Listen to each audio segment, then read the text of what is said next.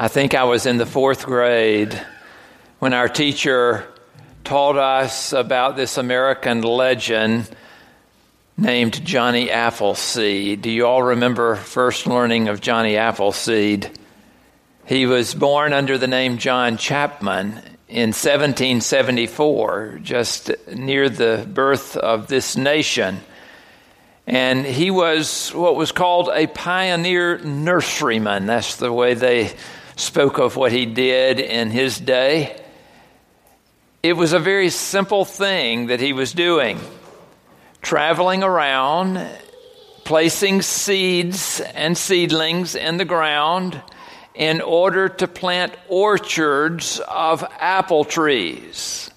And that he did all through the area that is now known as Pennsylvania and Ohio and Indiana and Illinois. Some of you have been to those areas and have seen large expanses of fields that are covered with apple trees, none of which are the actual ones that he planted. But if you can imagine that they are seedlings of some that are connected directly back to some of the trees that he planted over 200 years ago. It's fascinating to think about this eccentric man who carried loads of seeds with him, and that these trees dotted the landscape and surprised people. His passion for planting was a way of his providing.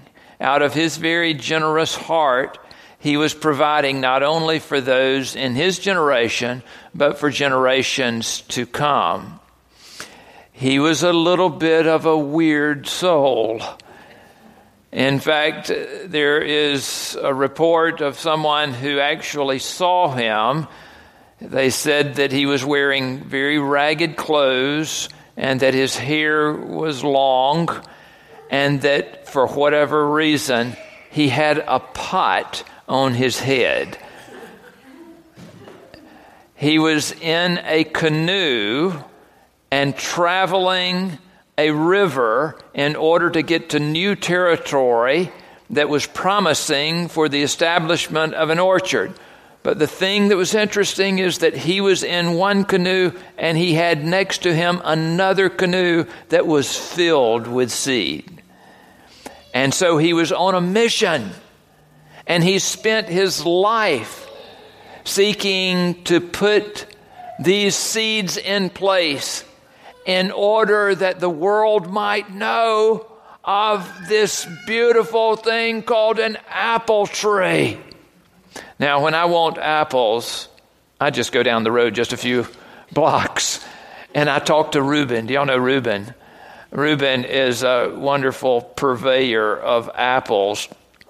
He works in the produce section down the street. And Reuben, I just love him. He has such a passion for apples. And if I'll reach for an apple, he'll say to me, Let me tell you about that apple. and he knows everything's apple.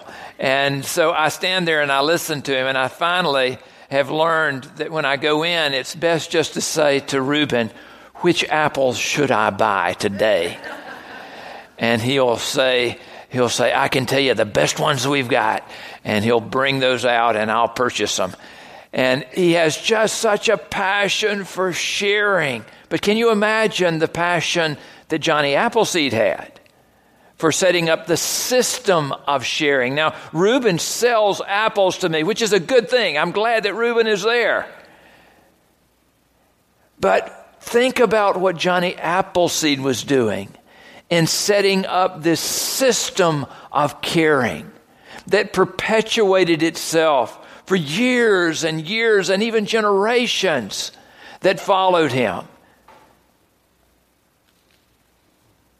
What a wonderful thing to think about this skit that has been shared with us today. because there are many things that will claim our attention away from the work that God wishes us to do. There is, of course, the demand of keeping up the house. There are the demands of paying for the cars. There's the demand of of uh, having certain hobbies, and it is a demand. I mean, we would not live without certain hobbies, right? There are fashion things that we wish to purchase. All of these things, keeping up education, paying for our taxes, all of this stuff, all of this is the maintaining of life. And yet it becomes to the exclusion of God and what God wishes to do with us. He wishes to entrust to us the very nature of who He is. If we're made in the likeness of God, could it be that the likeness that we are ignoring is the generous heart of a God who loves us and is calling us to live generously as well? This is not a difficult passage to understand. The point is very simple, it is well taken. Paul says the point is this the one who sows sparingly will also reap sparingly, and the one who sows bountifully will also reap bountifully. Each of you must give as you have made up your mind, not reluctantly or under compulsion, for God loves a cheerful giver. Paul is sharing concern for the poor that are in Jerusalem. We do not understand their economic situation in its entirety, but we know that in some ways they were closed off from being able to take care of themselves. These members of the early church probably had been so ostracized by the Jewish community that there was little that they could do to provide for themselves or their families. And so, as Paul traveled around and went into the community of the church that had begun to flower in other places and did not feel that internal pressure of the city, he began to ask them to send alms, to send offerings to Jerusalem in order to care for those that were in need. The sharing of resources is such an important thing. And the church at its best does that. As the people of the church realize that we are caring for those in need, do you realize how we should be doing it, though? I talk with people that will share with me that they have been asked for assistance uh, from an organization or from an individual who needs care in their situation. And you are so generous. Each of you have found ways to be generous. But have you found ways to set up the system of generosity? You are entrusted with generosity, but how is it that you are caretaking those who are not in your presence right now, but will be in need in the future? I want to give you an idea that this is important work. It is like the difference between planting annuals and planting perennials. Now, annuals are a great thing. And before you leave today the property, I want you to look out at the church sign because we are proud of some things that have happened there. Some beautiful annuals have been put in place. Now, the beauty of this, though, is a great system has been set up so that when those annuals before you even realize it, when they begin to wither just a little bit, they will be plucked. It's going to be like Disney World around here. we'll remove those and put others in their place, and it will be this continuing story of the beauty of God in this place. But let me ask you this Do you know the difference between an annual and a perennial? Because a perennial will reappear on its own every year. Now, I am such a blessed man as to live in a yard when I'm surrounded by plants that I didn't put in the ground. Flowers that are blooming that we didn't put there. What a beautiful thing. Now, we put flowers there too, but what a beautiful thing to be able to experience the beauty of what someone, and who knows who did that? Now, come on, Tim Steffen didn't do it. Come on, it's got to. Mike Hewling, maybe Mike Hewling. Okay. But, but who knows who put these there? And guess what? Guess what? Those will outlive our even being here. They will continue to repopulate the yard. And Sue and I have added some things ourselves. In fact, we have put some blueberry bushes in the backyard. Now, I think God is laughing at me because we put these blueberry bushes in some three years ago now, and I think we have harvested six blueberries. They're, they are not, not responding to what we're doing so far. But I have great faith that somebody will reap the rewards of those blueberries at some point in the future. And you know this is going to happen. You know it's going to happen. To set up systems of caring is so incredibly important. And this is what Pittman Park has been doing. But we need to be very, very focused on continuing to do this. Our food ministries are just that. As we think about caring for, uh, for the children that are blessed through the Can Do ministries, uh, for, for those, the backpack buddies, and, the, and then the Can Do ministries, uh, those that we care for in the community that are in need, these are systems that are set up. When we think about our mission teams that are going forth, uh, the beauty of the Haiti mission team is not that just this year they have chosen to go to Haiti, but they have built relationships with the people in Haiti and are returning to places where people understand what we are doing and want to participate in that as well. That is a beautiful way of doing mission. And the same in the Dominican Republic. These are systems that we are setting in place. And many of you have participated in the new homeless shelter that is here in town. And what a beautiful thing that is. To see the birthing of that, uh, that outreach to those who are at such a destitute place and who have lost hope. I can tell you what that homeless center is about. It is about reinstilling hope in the lives of people and making them self sufficient to care for their own needs and the needs of their family. And it's a beautiful system that is being worked out.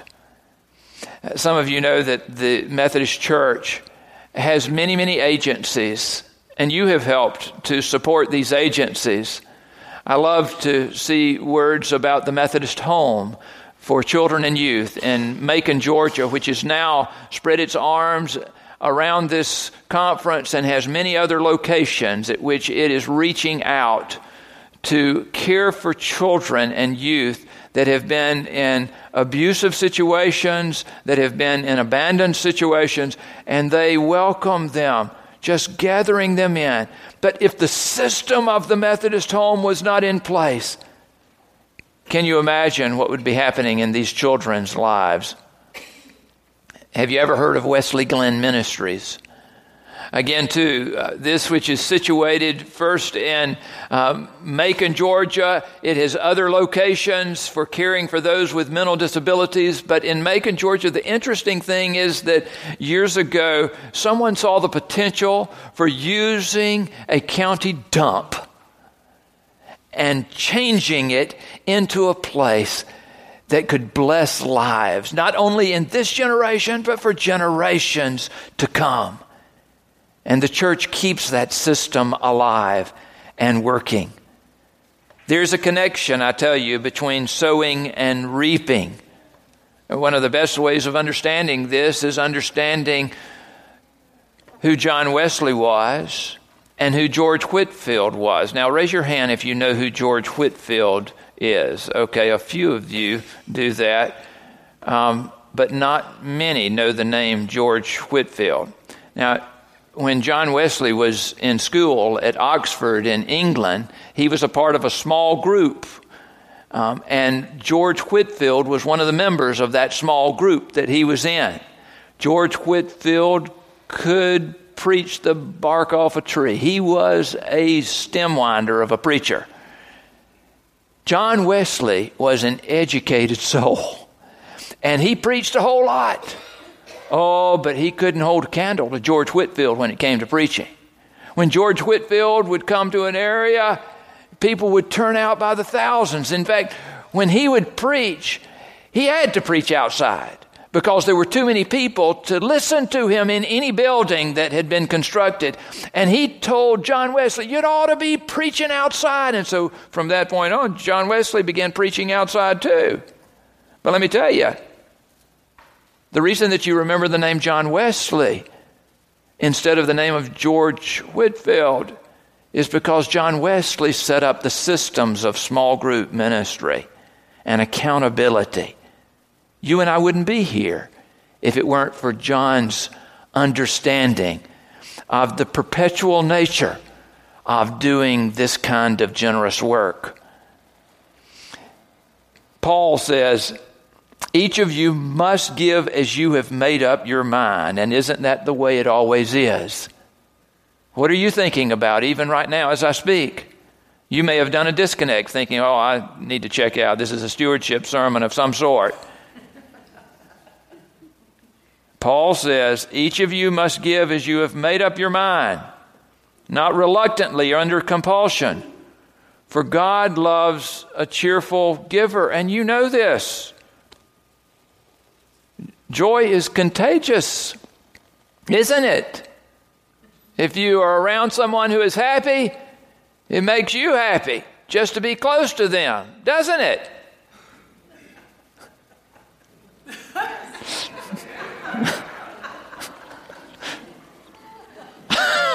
Doesn't it? doesn't it? Doesn't it make you happy? Doesn't it? Come on now. If you want to be a generous person, Paul is saying, do it with a gladness in your heart. Don't miss the opportunity. I found it interesting to read something that the Archbishop of Constantinople wrote in the fourth century. John Chrysostom. He said, Is it not enough to it is not enough to help the poor. We must help them with generosity and without grumbling. And it is not enough to help them without grumbling. We must help them gladly and happily. When the poor are helped, there ought to be these two conditions generosity and joy. If you give gladly, even if you give only a little, it is a big gift. If you give unwillingly, even if you give a big gift, you turn it into a small one. You get what he's saying? How is it that you are giving? How is it that you see this opportunity? That we are entrusted with generosity. Verse 8 is so interesting here and has been so misunderstood and misused. It says, And God is able to provide you with every blessing in abundance, so that by always having enough of everything, you may share abundantly in every good work. There's some preachers that have stood up and they have talked about how God, you can't outgive God. And by that, they mean, as far as the prosperity gospel is concerned, this very flawed notion that you give God a dollar and he'll give you back two. That is theologically murky at best. Because that's not what Paul is saying. That's not what he's saying at all. In fact, he refers specifically to the church at Macedonia at the beginning of the eighth chapter and he uses that as a motivation to the Corinthians because here in the first of the eighth chapter, he says, We want you to know, brothers and sisters, about the grace of God that has been granted to the churches of Macedonia. For during a severe ordeal of affliction, their abundant joy and their extreme poverty have overflowed in a wealth of generosity on their part. For as I can testify, they voluntarily gave according to their means and even beyond their means. If you think that you give a dollar, God gives you back two, we need to sit down and talk. But I can tell you what I have observed that for those people that have given their lives over to tithing, I never have talked with a soul, not a single one, not a single tither that will groan about not having enough. Do you realize this? It does not happen. So that by always having enough of everything, you may share abundantly in every good work. I had a conversation with a woman who was dying of cancer. She was near her last days. And she looked at me and she said, I could have done so much more with, with what God gave to me. Those are sobering words. Johnny Appleseed was this poor pioneer sharing what he could, realizing that he was entrusted with generosity. He made a mark upon the land. And yet, Johnny Appleseed is not the reason we're gathered here, right? Huh. Come on. Now, you remember that Jesus gave his life for us. Can we do less than put God at the head of this table and to ask the question what first should I be giving for God's purposes and God's work? This week you will receive a card, or at least most of you will, that is a pledge card. It will be in an envelope with a letter. What you do with that is your business you have made up your mind as to what you will do, some of you already. Some of you will see the letter and you'll say, I know what that is. No reason to open it. And you'll leave it there on your kitchen counter for several days until Sunday morning. And then you may think to yourself, oh, oh, we got to look at that just a second before we go. I want to encourage you to open that letter as early as you can and to prayerfully consider what you are giving to God.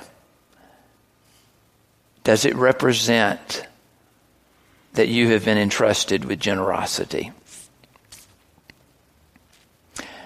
And just so you know, if you don't receive a card, we will have a lot of cards next Sunday morning and we'll distribute those. And in fact, if you receive a card this week, we want you not to fill it out until you come to worship next Sunday. A time will be given during worship for you to actually fill it out and to place it in a basket. Pray about it. Let your life be this understanding of what it means to be God's generous people. As we come to the close of worship, there's a hymn that we will sing that will encourage us to be God's prayerful people this week. And so, Roger, if you would come and lead us in this closing hymn.